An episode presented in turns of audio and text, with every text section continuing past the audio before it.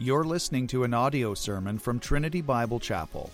For more information, please visit our website at trinitybiblechapel.ca. Exodus 20, verse 8. Remember the Sabbath day to keep it holy. Six days you shall labor and do all your work. But the seventh day is a Sabbath to the Lord your God. On it you shall not do any work, you or your son or your daughter, your male servant or your female servant, or your livestock or the sojourner who is within your gates. For in six days the Lord made heaven and earth, the sea, and all that is in them, and rested on the seventh day. Therefore the Lord blessed the Sabbath day and made it holy. Now, Isaiah 58, verse 13 through 14. If you turn back your foot from the Sabbath, from doing your pleasure on my holy day, and call the Sabbath a delight, and the holy day of the Lord honorable, if you honor it, not going your own ways or seeking your own pleasure or talking idly, then you shall t- take delight in the Lord, and I will make you ride on the heights of the earth. I will feed you with the heritage of Jacob your father, for the mouth of the Lord has spoken. Let's pray together. God in heaven, help us to honor the Sabbath, the Lord our God, and honor the Lord of the Sabbath. And we pray that the Sabbath would become our delight and that the Lord would become our delight. We pray, Father, that you would forgive us for our ignorance and forgive us for our confusion and forgive us for those times when we have dishonored this day.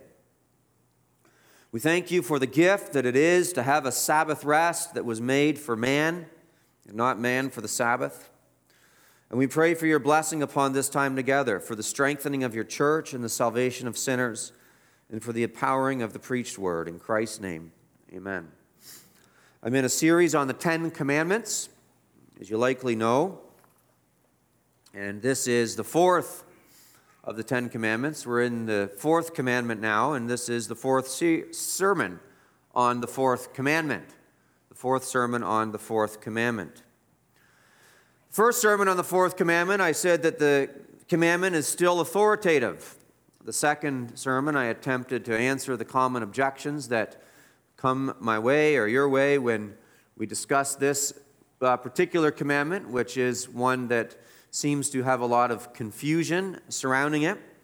The third sermon on the fourth commandment, I explained why we have a shift between the testaments from a seventh day Sabbath to a first day Sabbath. That was last week. And today I get to the application. So it's taken four weeks to lay this foundation and this footing.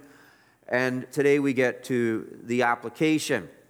As I've mentioned through this series on the Ten Commandments, it's important that when you feel conviction for sin, because the commandments are searching, they search your hearts, that you go right to the Lord. You don't want to leave the church service with a sense of guilt. You want to leave the service with a sense of gratitude because you serve a Lord who forgives your guilt. And so when the commandments bring you conviction and the commandments give you a sense of shame because they are searching your heart, you go right to the Lord who forgives your sin by the blood of the cross. And this should be your practice, not just today, and not just as I preach for the Ten Commandments, but every day of your life. The instant that you come under conviction for sin, you should train your heart to run immediately to Jesus, who is the Redeemer and the one who forgives our sins. Today, what I'm going to do in this fourth commandment is I'm going to explain the two passages I just read. It'll be the first section. I've divided this section in, or this sermon into four sections. And in the first section, the first heading, I'm going to explain Exodus 20, verses 8 to 10, and Isaiah 58, verse 13 through 14. Then I'm going to explain the history of how this commandment was applied in our own country. Is my second heading. As a third heading, I'm going to talk about how to honor the Sabbath day. And as a fourth heading, I'll answer common questions of application pertaining to the honoring of the Sabbath. Look at, let's look at the first heading the explanation of Exodus 20, verses 8 through 10, and Isaiah, verse 58 through 13 and 14. You want to keep your thumb in both those texts as I go from one to the next. I'll start in Exodus 20 and then I'll move to Isaiah 58. The main thrust of the fourth commandment is that the day the day that God appoints in the new covenant, the positive, the law is positivized, is made positive in the first day of the week. The main thrust of the fourth commandment is that the day is the day for the Lord. It's for the Lord. So the first, the fourth commandment talks about six days of laboring, and we know that six days of work are important. Other parts of the Bible condemn laziness unequivocally. It is a terrible and selfish sin to be lazy. It is evil, vile, and disgraceful to be lazy, and we ought to be working for six days.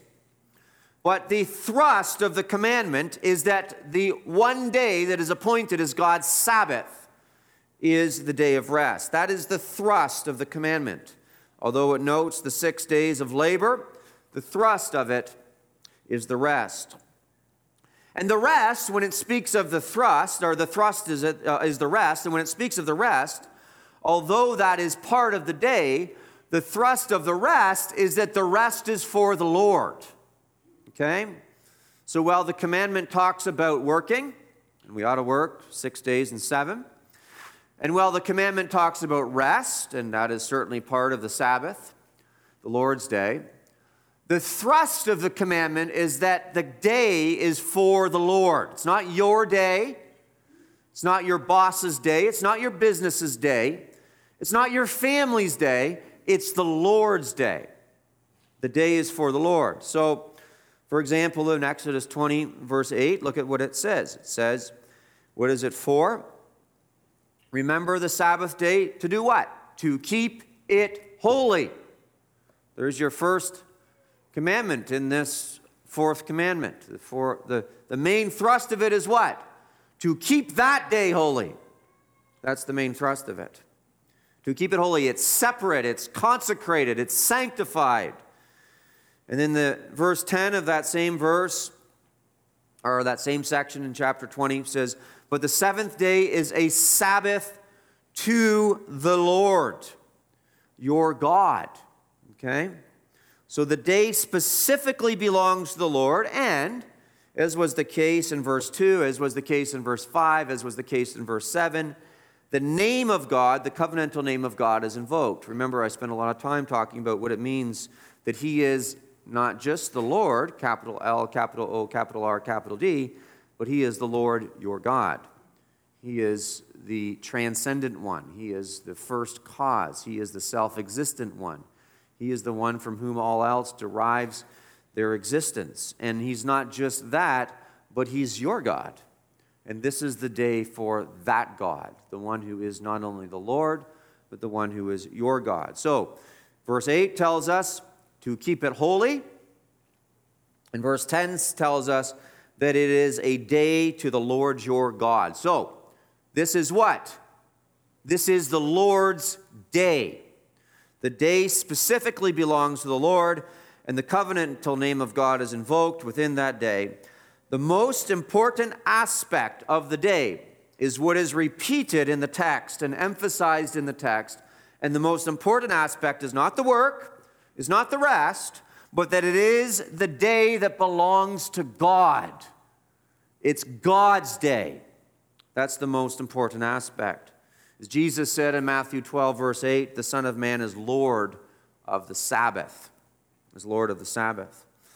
And what this means is that the world is to stop on this day so that he can be worshiped. And notice in verse 10, the seven subjects of the verb. But the, Sabbath, the seventh day is a Sabbath to the Lord your God. On it you shall not do any work. And then, so that word, you shall not do any work, or that verb, do, not do any work. Look at the seven subjects of that verb. Look at what it says. You, or your son, or your daughter, your male servant, or your female servant, or your livestock, or the sojourner who is within your gates. One, two, three, four, five, six, seven. And what does this indicate? This indicates that the day is a complete cessation from worldly affair, affairs so that all can fix their gaze towards heaven and worship God with a special emphasis, by the way, in this text on people who are in power. meaning that the people who are in power, the ones who have servants, male servants and female servants, and the ones who have animals, and the parents who have children, the ones who are in power have a special duty to ensure that the ones under their power have a day of rest. This is what is emphasized in the text. The day is for everyone. So, if you want to talk about human rights in the workforce, well, here is a human right that is embedded right in the fourth commandment. And it is the human right to have the Sabbath off of work. Okay, this is a matter of liberty and a matter of rights of the individual because this is a universal right that is to given, given to everyone. That the Sabbath is to be had off, it is to be a day of rest unto the Lord, and there is a special duty placed upon those who have authority to ensure that those who are under their authority have this day off. And so, what have we seen here? Well, we see that the day is for the Lord and that the day is to be applied to everybody equally, with a special emphasis on those who are in authority. And then we get to Isaiah 58, and I want to note a few things from Isaiah 58, which is a call to repent and a call to return to this practice of Sabbath keeping. This day is given, or this, the giving of this day to God affects, as we find in chapter 58 of Isaiah. It affects our actions, it affects our hearts, and it affects our conversations. So it's, it's applying to the whole person in the heart, the conversation, and your actions. So it affects our conversation. If you look at Isaiah 58, verse 13, it says, If you turn back your foot from the Sabbath, or it affects our actions, from the doing of your pleasure on my holy day. And so this is a call to forsake the doing of your pleasure, of what you want to do. It goes on in verse 13 and it says, And call the Sabbath a delight and a holy day of the Lord honorable if you honor it, not doing your ways or seeking your own pleasure. And so, what is the day for? The day's not for you. The day's not for your family. The day's not for your work. The day's not for your garden. The day's not for your laundry, right? The day's not for your homework. The day is for the Lord. It's not for your sports team. It's not for Sunday night football. It's for the Lord. That's what the day is for. It's for the Lord. The Lord's day. And then it says not just not it doesn't just affect your actions, but it affects your heart. So you look at verse 13 of Isaiah 58, if you turn back your foot from the Sabbath, from doing your pleasure, on my holy day and what? And call the Sabbath a delight. So, this is a day that is to be the delight of God's people. It's, it's not a day, see, it says, and not seeking your own pleasure. It says, yeah, well, not seeking your own pleasure, but seeking the greatest pleasure. And what's the greatest pleasure? God. For the born again person, the greatest pleasure that you know is God. So I so, I so commend to you John Piper's classic book, Desiring God, that explains this whole idea of Christian hedonism, whereby we pursue the greatest pleasure imaginable, which is what? God Himself. Pursuing Him and loving Him so that the day itself is about the pursuit of God. It becomes a delight to us. And then in verse 14 it says, Then you shall take delight in the Lord. It is a day for the pursuit of not your pleasures, but of the greatest pleasure, which is God Himself. So it affects our actions, it affects our hearts, and finally, it affects our words. Because look what it says in verse 13 if you honor, at the end of verse 13, if you honor it, not doing your ways or seeking your own pleasure, are talking idly. And this will mean that on the Lord's day, that the conversation of God's people takes an intentional direction Godward. Okay? So, what, what, what is all this that I've just said? I'm, I'm trying to give you the governing principle of the day. And so I, my hope is not that you go home and you make checklists of do's and don'ts for the day. my hope is that the day itself to you has a governing principle so that the application of that governing principle is self evident. And what is the governing principle of the day? It is the delight in the Lord. It is the day that is given to the delight of God. So it is not a pleasureless day, but it is a day of greatest pleasure. A day where we find the time and set apart the time to pursue our greatest pleasure, which is God Himself. Because we get to delight in God intentionally for a whole day. I've had, throughout the course of my ministry, I've had a number of people come to me from time to time and say, Boy, I, I would really like to be a pastor. And the reason they give me is often because they say, Well, I'd love to go to seminary and spend every day studying theology and studying God and studying the Bible. And I'd love to spend so much of my time immersed in studying the scriptures and, and learning the scriptures that pastors get to do.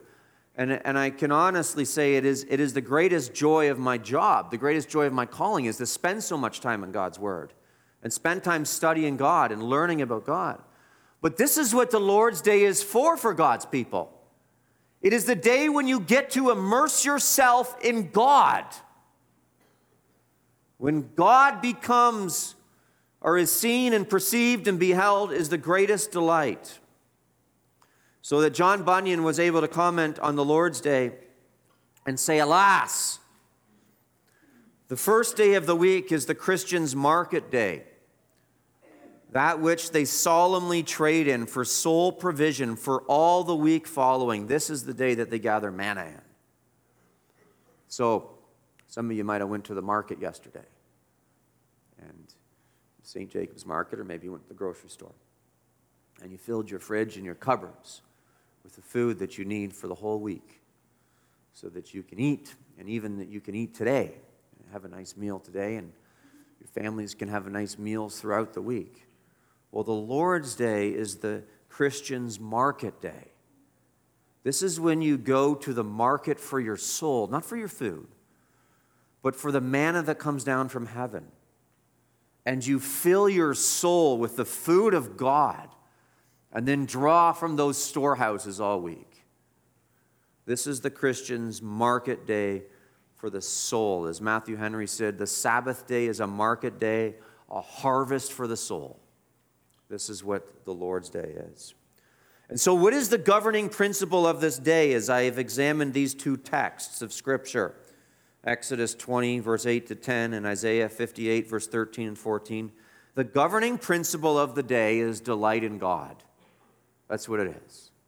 The day's focus is on the delight of God as you look at those texts. This is a day that is given to that. You'll have times throughout your week where it's given to dealing with your clients. There'll be times throughout the week that'll be given to studying the stock markets or reviewing your investments or, or planning for the future of your business. But this is the day that you're given to the delight of the Lord and to delighting in God Himself, the Lord's Day. So, moving on from that, let's look at a bit of history of the Sabbath in our own country, in Canada, to our second heading here. A history of the Sabbath in Canada. And it wasn't long ago that all major denominations in Canada would have, would have practiced this. They would have encouraged their people and told their people to set aside this one day. And as a boy, actually, I, I remember I was a newspaper carrier for the Guelph Mercury, the city of Guelph. And I remember, as, I remember very clearly when the Guelph Mercury decided to have their paper carriers deliver papers on Sunday and print papers on Sunday. Up until then, they hadn't printed papers on Sunday. And then all of a sudden, we were called on to print papers on Sunday and deliver papers on Sunday. And I remember the level of controversy that erupted in the community when that shift was made. I remember all stores being closed on Sunday. It was like a, a, a one day in seven statutory holiday every week. Just like on Good Friday or on Canada Day or on um, Christmas Day or New Year's Day, the stores are all closed. Well, that was the case on the Lord's Day in this country. And I remember it very clearly. And at the time of Confederation in 1867, all the colonies that became Canada had Lord's Day laws as provincial laws. So at, at, every, every one of the colonies that became Canada, including Upper Canada, which was Ontario. In 1903, so if Confederation happened in 1867, in 1903, the courts, which the highest court in the land was then in London, England, the courts struck down the Lord's Day Act, not because they thought that the Lord's Day Acts in Canada were immoral, but because they believed that the Lord's Day should be criminal law, not provincial law. And so, up until 1903, it was just provincial law. Well, the Supreme Court struck it down and said, no, this is criminal law. It needs to be dealt with on a criminal level. And so the federal government in 1906, in response to that Supreme Court ruling, passed the Lord's Day Act. So it became federal criminal law to dishonor the Sabbath by opening your shop and working on the Lord's Day. That law was challenged in 1912. There was a railroad company in Hamilton that challenged it in 1912. And the Supreme Court, again, ruled in favor of the Lord's Day Act. So it upheld the Lord's Day Act in 1912. And listen to what Chief Justice of the Supreme Court, Sir Charles um, Fitzpatrick, said of the Canadian Lord's Day Act in 1912. He said in his ruling, his majority ruling, that Christianity is part of the common law of the realm that the observance of the Sabbath is religious duty. And it was that principle that he grounded his upholding of the Lord's Day Act in 1912 in this country. And so this is, this is the heights from which we have fallen as a nation. Every province had a Lord's Day law in 1867 at Confederation. The Supreme Court struck it down in 1903 because they believed that it should be criminal law, not provincial law, for it was in the Ten Commandments that it was found. And then the federal government passed the Lord's Day Act in 1906, and in 1912, it was upheld in, in the Supreme Court, whereby the Chief Justice acknowledged that the common law of the realm is, a, is indebted to Christianity, and the observance of the Sabbath as a religious duty. It was challenged again in 1963 and once again upheld by the Supreme Court. So, generation or two later, in 1963, the Supreme Court upheld the Lord's Day Act in Canada. Well, of course, in 1982, we received a new part of our Constitution, which is the Charter of Rights and Freedoms that was brought into being under the leadership of Pierre Elliott Trudeau. And that opened the way for the doing away of all of our Christian heritage and the gutting of the Christian heritage of this country. So that then again in 1985, when the, when the Lord's Day Act was challenged, the Supreme Court in 1985 then struck it down. So it was upheld in the early part of the 20th century, it was upheld in the 1960s, but then all of a sudden in 1985, because of the new charter, and because the will of the people was no longer behind this, the Supreme Court of Canada cut it down, and it was no longer part of our um, legal code federally. It was no longer a criminal act to open up shop on the Lord's Day and work on the Lord's Day. You know, in the United States, that when they first started doing Sunday nights football and Super Bowl Sunday, the NFL received a massive amount of criticism because they never thought they would be able to market football on Sunday to the people of the United States because they were a Christian people. Who would ever give up a Sunday night at church to watch the Super Bowl? And the people were aghast that the NFL would ever do such a thing and couldn't and didn't believe that the Super Bowl would ever be able to be marketed on a Sunday evening in the United States. And so there's a bit of history as far as our own country goes and our own culture goes. And so what I've done is I've looked at Exodus 20 and Isaiah chapter 58 and then and I've tried to apply it and give you the governing principle of the Sabbath, which is to delight in the Lord. And now I've looked at the history. And now what I want to do is I want to, is I want to go into some really kind of nuts and bolts application. How do you honor the Sabbath? How do you honor it? And what I've done is I've hopefully given you this governing principle, which is to delight in the Lord. He is the God of the Sabbath. But imagine this. Imagine this. You work all week, and you earn a living, and that's when you're doing your job and you're taking care of your housework. And then Saturday comes.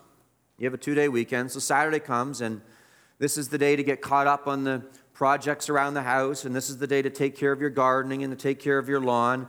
And this is the day that you prepare for Sunday. It's the day you wash your car or do whatever you have to do or cut the grass. And then you go to bed early on Saturday night and you get up early on Sunday, feeling well rested, and you get up and you pray on Sunday and you read the scriptures Sunday morning, feeling rested, right with the Lord. And then you take your family to church, come home from church, have a tasty meal with your family for lunch. Maybe it's roast beef, maybe it's a casserole, maybe it's a stew or steak. Your conversation with your family over lunch centers around the sermon.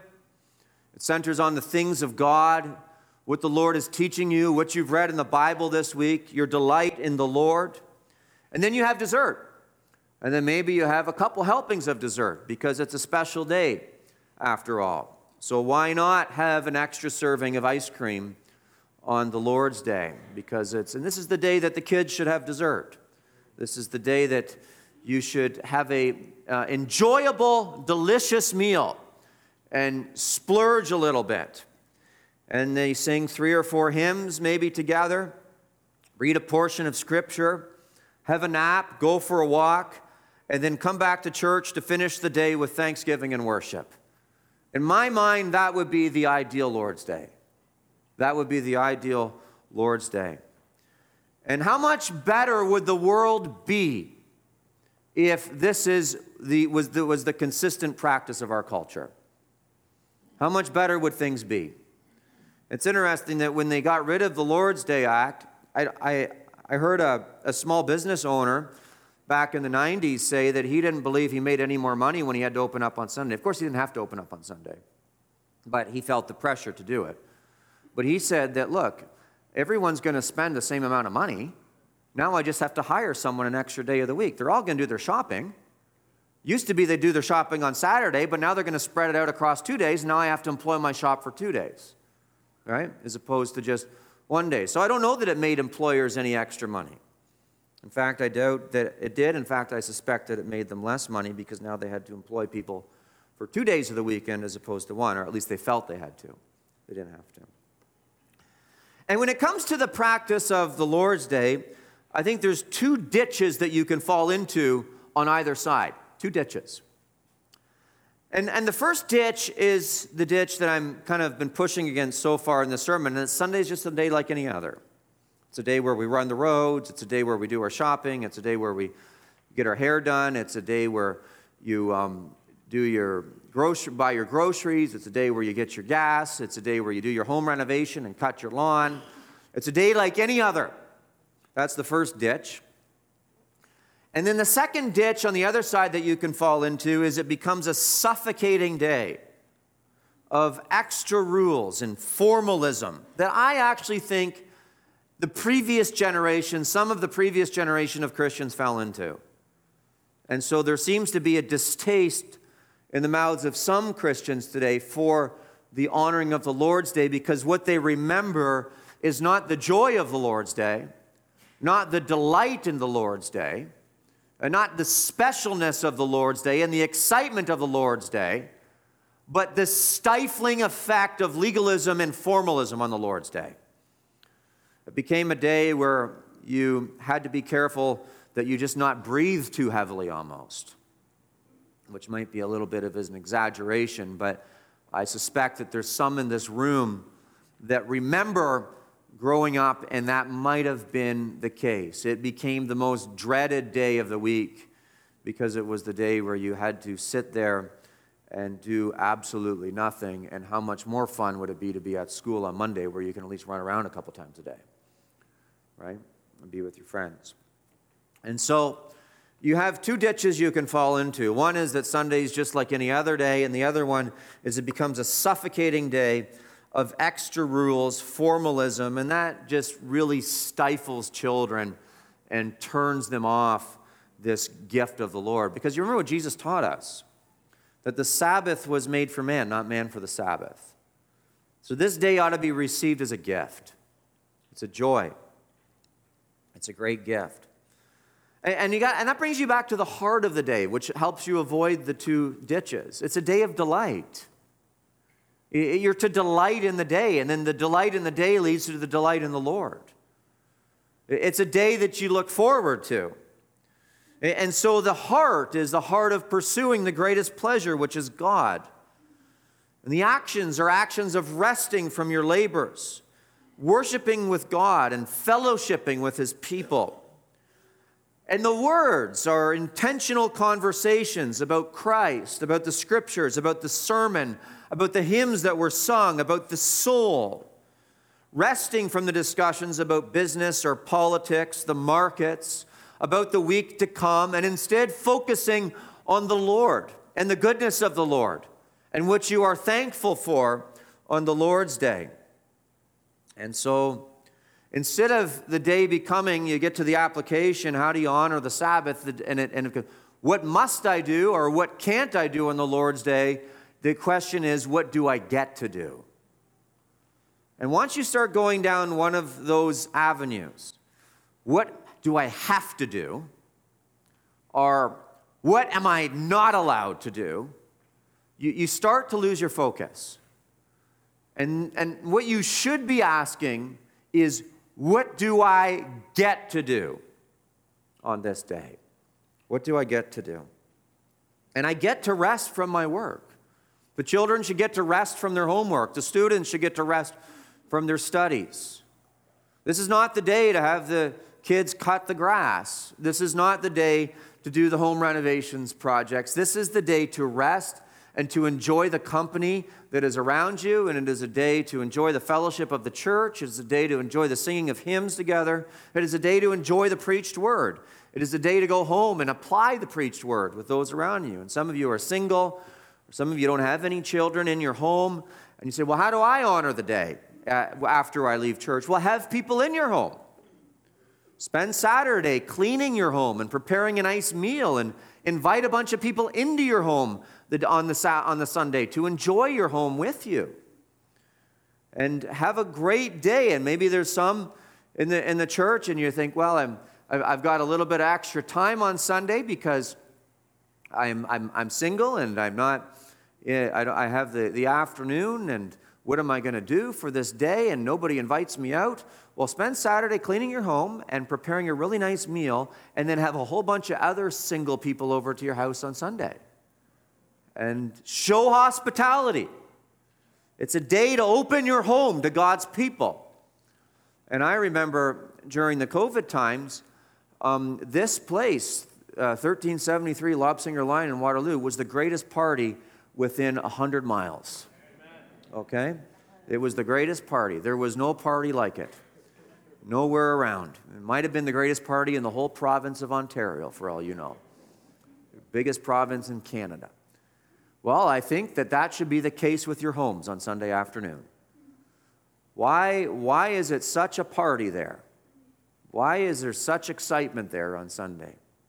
Why do they so enjoy being together? Well, because it is the Lord's day. It's a day of celebration, it's a day of feasting, it's a day of enjoying that extra piece of dessert, it's a day of singing together, it's a day of enjoying each other's presence.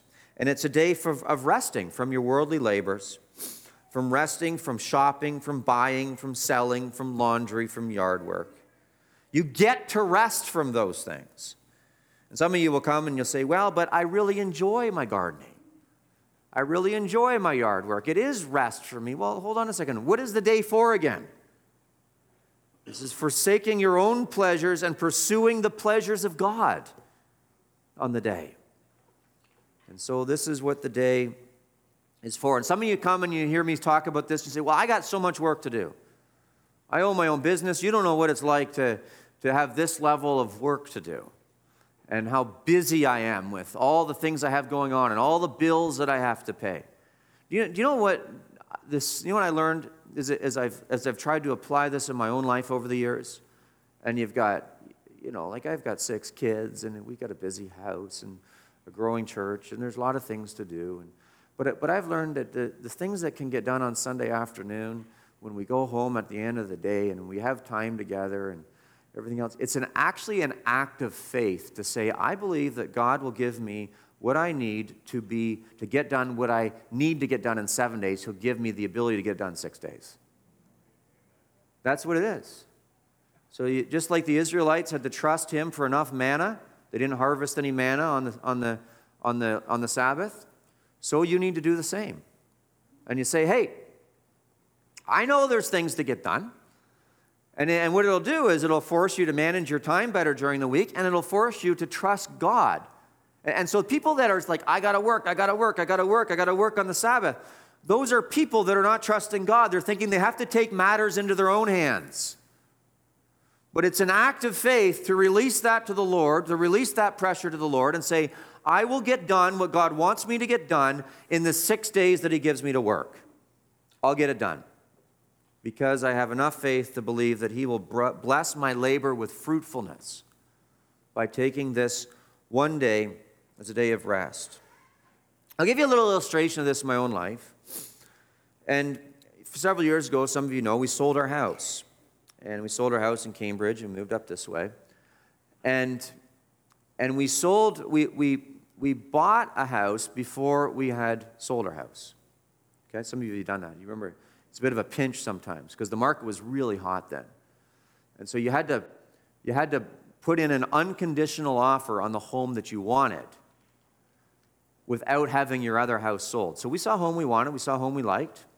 We knew we could afford it if we sold our house, and so we put an unconditional offer on it, but then we had to sell our house in Cambridge in order to get that house. And we told a real estate agent, we said, look, she's like, well, what do you want to do with bully offers and all this other stuff? We said, you know, you can call us any day of the week, but don't talk to us on Sunday.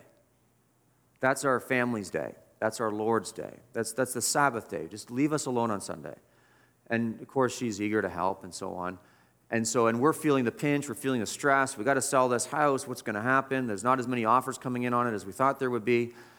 And she calls us on Sunday afternoon, and, and we're stressed out. And she says, I got someone who has a bully offer for you. They want you to look at it by tonight. Will you look at it? And what do you think we said to her? We said, no. She said, Well, you're going to lose the offer. And then you're going to be in a pinch this week. No, we don't want to see it. We told you we want to honor this day and we want to honor the Lord of this day. And so she left us alone, and then we sold the house the Wednesday for the price that we wanted to sell it for. Okay? You see what I'm saying? Is, is when you give this day to the Lord, it's an act of faith. You know, what you're doing is you're saying, What God wants me to get done, I will get done in six days. What he wants me to get done, I will get done in six days. Honoring the Sabbath is an act of faith. And there's a special responsibility on those who have authority. There's a, a, responsibility on government to protect the people from being abused to work on the Sabbath day. There's a special authority on fathers and husbands to keep their family restful on this day. And there's a special responsibility on business owners and when asked to who this applies, William S. Plumer, in his commentary on God's Law, this book called The Law of God or God's Law, he says it applies to all, and in particular to those whose word controls the actions of others. Some of you are in that place of responsibility. Your words control the actions of others. You're heads of households, you have businesses, you have employees, there's people under your care and your word controls the actions of others. And when your word controls the actions of others, then you have a special duty to ensure that the others under your care can carve out that day. So I remember when we started our church renovation projects here. And, and what do you need when you do a church renovation project? Volunteers. And when are volunteers available? On the weekend. Like Sunday afternoon. And the elders made a conscious decision that there will be no renovation work on the Lord's day. There will be none. Why? Because we wanted to set this example and honor this day. And, and I need to, we need to commend certain business owners who practice this. And some of you have bought pizza from Family Time Pizza in Drayton, haven't you? And they sell very good pizza, but they, you know, Bonnie needs to be commended for shutting down shop on Sunday during, in a very competitive environment to give her employees a day of rest. And the Lord seems to be blessing the industry and the faithfulness in that particular case as they provide a high quality food at a good price in a clean environment. But this is, and there's other business owners in the church who do the same thing. And they say, Nope, my employees will not be working today. And this is the day where I'm going to give them a rest because they understand the special burden that God puts on them is people whose words control things.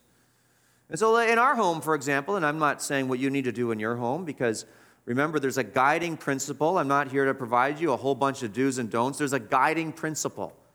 But in our home, what we do is we typically only have two meals. And so we have breakfast and a late lunch, which means that mom has a break in the evening. And I know that there's a number of people in the church, if the kids get hungry in the evening, they just make popcorn and it's a nice little snack, and they wake up with a healthy attitude, appetite for breakfast the next day. But it gives mom a break in the evening, and it means the kids don't have to clean two sets of dishes, just one set of dishes. And the dishes are there. And so the fact that so many, however, and oh, by the way, speaking of meals, I think crock pots are a wonderful innovation for especially the Lord's Day. Because you can put stuff in the crock pot the night before. And then there it is. You can have a whole bunch of people over for Sunday lunch and you, especially in the wintertime, you can have a delicious stew or a delicious chili. And everyone likes stew or chili on a cold day, right? You can figure out how to use those crock pots in other ways that will give you nice summer meals like soups and what have you. We had meatballs in the crock pot last weekend, okay, which are very helpful pieces of equipment. But the fact that so many are pressured by their employers to work Sunday indicates that we are not a free people. Just remember that. We're slaves. Because there is a special onus on those in authority to ensure that their employees are free, free on the Lord's day. The wording of the text gives them this special employee. So that those in authority are to ensure that those under their authority are able to rest on this day. The state has a role to ensure that each Sunday is a statutory holiday, and parents should not be letting their kids work on Sunday. When my kids, I've always encouraged my kids to have jobs. And if they don't have jobs, they hear about it from me on a regular basis till they get a job. And this is something that happens because they need to be responsible and be taught how to work hard. Right? So it is embedded in this commandment six days you shall labor. And so, you, you parents who aren't teaching your kids to work, you're doing them no favors. And you're preparing them for a life of dependency. Okay? And I've always taught my kids to work. And they, they've had jobs, and some of them have had multiple jobs at one time. But I've had one rule. Well, there's multiple rules, but one big rule. one big rule. No working Sunday. It's not just no working Sunday morning, no working Sunday. I'm not driving you around on Sunday. I'm not running the roads on Sunday. There's no working in this house on Sunday. None. Okay? And if I wasn't a preacher, it'd be the same rule. Because I see the value of the day, the goodness of the day, and the principles that that teach the children. Is there will be no work on Sunday in my home. Monday to Friday, Ought to be the days you earn a living, and even Saturday if you want to. But this is how a good uh, this is a good way to structure your week. I'm not mandating it here, but I think it's wise to structure your week so that you're working hard Monday through Friday. Saturday is for shopping and chores and getting gas and yard work and prepping for Sunday. That's what Saturday's for. So we're blessed to live where we in a country where we have a 5-day work week. Because then Saturday can be used to catch up around the house and to prepare for Sunday. Sunday is for worship, Sunday is for fellowship, Sunday is for food, Sunday is for friends, Sunday is for rest, and most importantly, Sunday is for God. It is God's day. And, and I think you ought to be careful what you talk about on Sunday, right? Because the temptation is to talk about everything you else talk. And, and I, think, I think there needs to be a special care at church. Because at church, you're, you're rubbing shoulders with people that you don't rub shoulders with throughout the week. You're rubbing shoulders with professionals who can give you professional advice on things. Okay? You're running, rubbing shoulders with tradesmen who can give you advice on your home projects that you're working on. You're rubbing shoulders with people who are very resourceful and have a lot of information that you can benefit from. And I don't think Sunday's the day where you run up to them and ask them for advice on professional issues or on um, their issues of the trade that they specialize in. I think it's the day where you let them come to church and worship the Lord and you talk about the sermon and you pray with each other and you rejoice with each other and you enjoy, enjoy each other's presence without burdening each other with the jobs of the week. This is the day for the Lord. It's the day for the Lord, and I think it's an act of respect for each other. That this not become the day just because you're together. That it not become the day where you you know, pump people for information in their various trades or in their various professional areas of expertise. Call them on Monday, right? And ask them on Monday. And then that way they can enjoy the church service and enjoy the Lord. You know, years ago, as a final point of application on how to honor this day, years ago it would have been unthinkable to not have an evening service on a Sunday. You know that? And some of you remember that. It would have been unthinkable to not have an evening service on a Sunday. And some of you remember the controversies that erupted in churches when they canceled their evening services. And I think rightfully so. And I think this is something we need to think about as a church. Getting back to this. I, listened to a sermon by Sinclair Ferguson on this not too long ago on the internet. And Sinclair Ferguson said, he said, you, you know how well the Sunday morning service went by how many returned Sunday evening. Because Sunday evening is the afterglory. Were people, were the affections of the people moved towards God in the morning? And if they were moved towards God in the morning, they will want more of God in the evening. That's the question. And so I think we ought to think about this, and it ought to be a matter of discussion. One of my philosophies, however, as a pastor, when it comes to in implementing changes like this, is I don't like to implement changes. And if I implement the change, people are going to be like, well, why are we doing this? I'd rather implement the change when people are asking me, why aren't we doing this? Okay? So if there's all of a sudden a need and a bunch of questions being asked, why don't we have a Sunday evening service, Pastor? Well, then we'll know that the people want it. You understand? But I think you measure, I think Sinclair Ferguson is right. Like, it's not a half day Sabbath, it's a full day Sabbath. So we, we praise the Lord in the morning, we have our times together in the afternoon, and we return to thank the Lord for the day in the evening and pray for the week. And to me, this would be the ideal Lord's Day. And so there's some principles, there's some ideas, there's some thoughts on how to honor the day, the day that the Lord has made, the Sabbath day. Now, let me answer some questions. I've, I've made, I've drawn a, a very clear principle from Exodus 20, verses 8 through 10, and Isaiah 58, verse 13 through 14. I've given some history. I've talked about how to honor the day, and now I want to answer some questions about the day. And one of the questions that will have, have no doubt come out is what works are permitted on Sunday? What works are permitted? And there's a, there's a good principle that you derive from Scripture. And the works that are permitted are works of necessity and works of mercy right? Is it necessary to do? Like some of you have farm animals that need to be cared for. Well, that's necessary, right? Or, or some of you have to, you know, we have to drive to church. Well, that's necessary to get to church. Some of you, you know, if you don't milk the cows on Sunday, well, gonna, there's going to be problems, right? It's going to affect their ability to produce milk. And so this has to be done. These are works of necessity. And then works of mercy. You know, doctors work on Sunday for a reason because people need to be cared for, and nurses have to work on Sundays, and ambulance drivers, and fire truck drivers, and snowplow operators. You know, these are, these are acts of service to the community so that we can function as healthy individuals and get on the roads and so on. Comforting the sick, feeding the poor, caring for the injured. These are all works of mercy. And by the way, if you can feed your farm animals on Sunday, you should ought to be able to feed your family on Sunday. And so food preparation is important.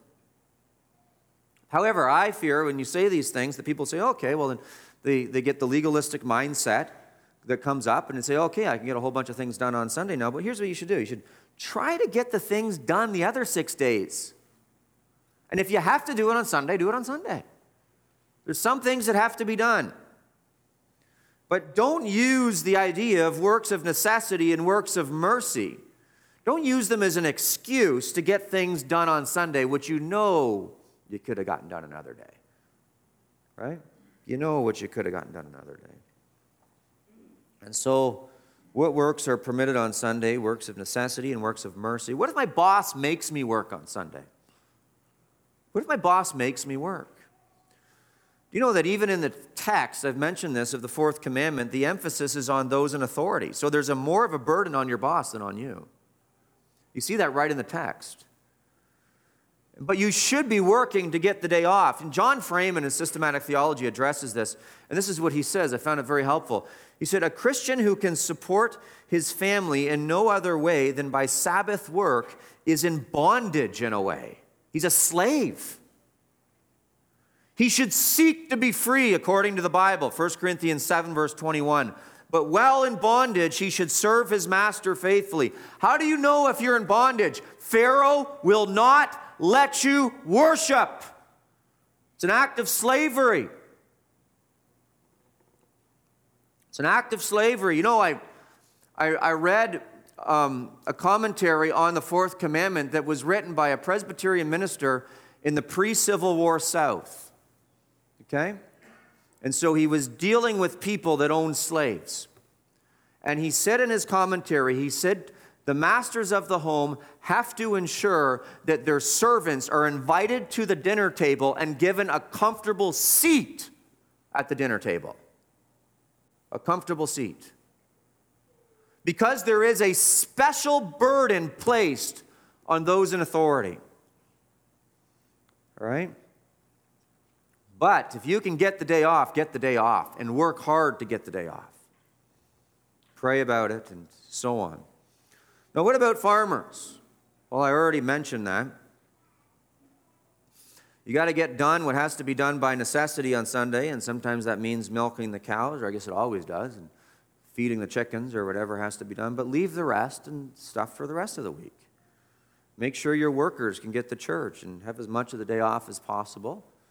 But everybody understands, and even the Lord Jesus talked about how animals even need to be cared for on Sunday. I mean, I feed my dog on Sunday. Why wouldn't you feed your cows and your chickens and your hens and so on? Right? What about sports? My kids have played organized sports, but they've never been so important to warrant driving them around on Sunday. And that would be the case whether as a preacher or not.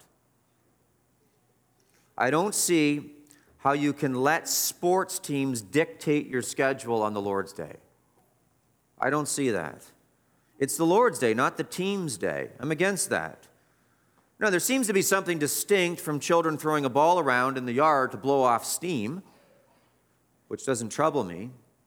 But if the game or the team is the controlling element of the day, then that's the problem. The question is, is what's the controlling element of the day? Is it the delight in the Sabbath or is it something else? Are you coming to church so that you can rush around after church and drive kids to this game or that practice or whatever have you? I mean, there's even people who will miss church because their kids have hockey games or basketball games or baseball games. Well, we got it because we'll, they'll be cut from the team. What's that telling your kids about the priority of worship? The kids learn that. And remember what I talked about. Under the third and fourth generation of those who hate me, but under the thousands of generations of those who love me and keep my commandments, showing blessing to them. Right? So, I'm 100% against the organized sports on Sunday because they shouldn't be dictating the agenda of the day. But if kids need to blow off steam and have a good time throwing a ball around, well, your family can decide how best to apply the principles of Lord's Day there, but I'm not opposed to that. How do I implement this in my family, you might ask? Well, I, will I'll tell you, I have a few regrets as a father. And one of my greatest regrets as a father is that I neglected the Sabbath when I had young children, when my children were much younger. This is one of my greatest regrets. I didn't set the tone for the day. And so this is something that I've had to shift slowly and carefully in my family over the years because it's a failure of mine when they were much younger. These are not principles that I learned, nor are they principles that I taught, nor are they principles that I upheld. And this is a great regret that I have. And maybe you're like that. You're like, well, my family's mature, and how do I start to implement this now? Well, you'll do it slowly. But I'll tell you how I've done this. I started ensuring that all were home for lunch. I, we, we never let kids miss church. I mean, that's never been an issue for us. But if it's an issue for you, you need to repent of that, and the kids need to be in church. It's your responsibility as a dad to get your kids in church. if you're not getting them to church, you need to repent. You're failing. This is your job. They need to be here. So, this is the big thing getting them in church. And as far as the rest of the day, you need to work with them on that if you haven't implemented this in your life. And so I just started ensuring that everyone was home for lunch, and it was a special lunchtime, and we made it an event, and there was dessert, and there was good food, and there was good drinks, and they had to be there. And we made it worth it. And, and we would sing some hymns afterwards, and when the hymns were sung, the kids can go and blow off the steam that they need to blow off for the rest of the day.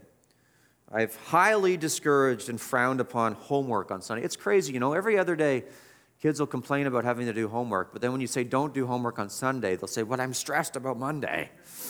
Every other day, it's, I don't want to do homework. It's so funny how that works, you know. But it is what it is, and it's the job of the father to set the tone. And, and if you're a father and you haven't led your family properly here, you need to repent and slowly redirect the ship.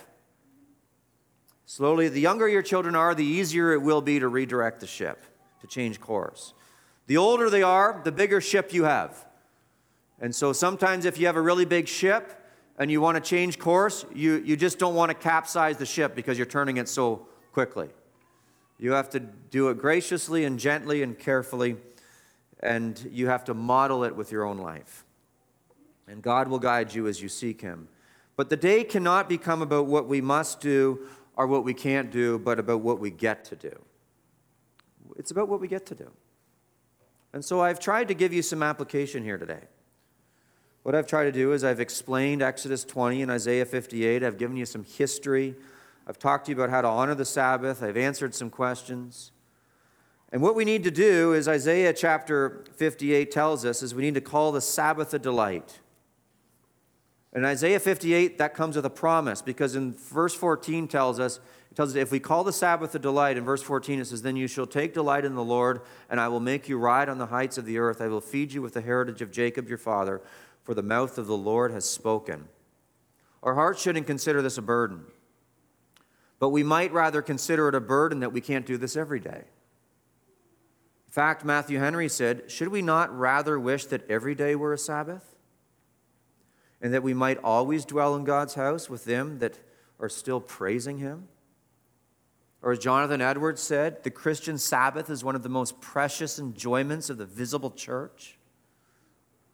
When we learn to delight in this day, there's great promises for the people of God. And we've often failed to delight in this day. To us, it's become a day of work or a day of planning for next week or a day of rushing to sporting events, or a day of shopping, or choring, or yard work, or renovations, or overtime. But that's not the purpose. It's a Sabbath day. It's a day of joy. It's a day of feasting. It's a day of laughter. It's a day of singing. It's a day of worship. It's a day of the Lord. It's the day of the Lord. It's the Lord's day. And this is the day when we rest from our worldly labor, we gather for worship and we enjoy his blessings. This is the day.